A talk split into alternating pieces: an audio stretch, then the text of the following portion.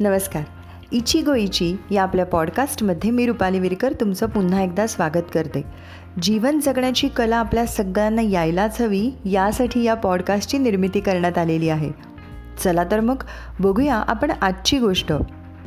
मित्रांनो आपलं आयुष्य हे खऱ्या अर्थाने एक प्रतिध्वनी आहे. कसं ऐका गोष्ट. एक छोटा मुलगा एक दिवस आपल्या आईवर खूप रागवतो आणि तिला मोठमोठ्यांदा ओरडून म्हणतो मला तू आवडत नाहीस मला तू आवडत नाहीस. आता आपण असं बोलल्यावर आई आपल्याला शिक्षा करेल या भीतीने तू घरातून पळून जातो.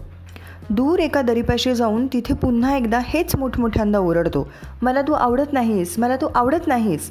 आणि मग त्या दरीतून प्रतिध्वनी ऐकू येतो मला तू आवडत नाहीस मला तू आवडत नाहीस.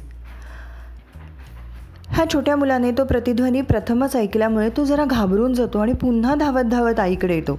आईला बिलकतो आणि आईला म्हणतो आई आई दरीत एक वाईट मुलगा आहे आणि तो मला म्हणतोय की तू मला आवडत नाहीस तू मला आवडत नाहीस. आईच्या सगळं लक्षात येतं. आई म्हणते तू पुन्हा एकदा त्या दरीकडे जा आणि यावेळेस तू मला तू आवडतोस असं ओरड. मुलगा धावत धावत चर असा घाबरत दरीजवळ जातो आणि तिथे मोठ्यांदा ओरडतो. मला तू आवडतोस. आणि मग काय? दरीतून तसाच प्रतिध्वनी येतो.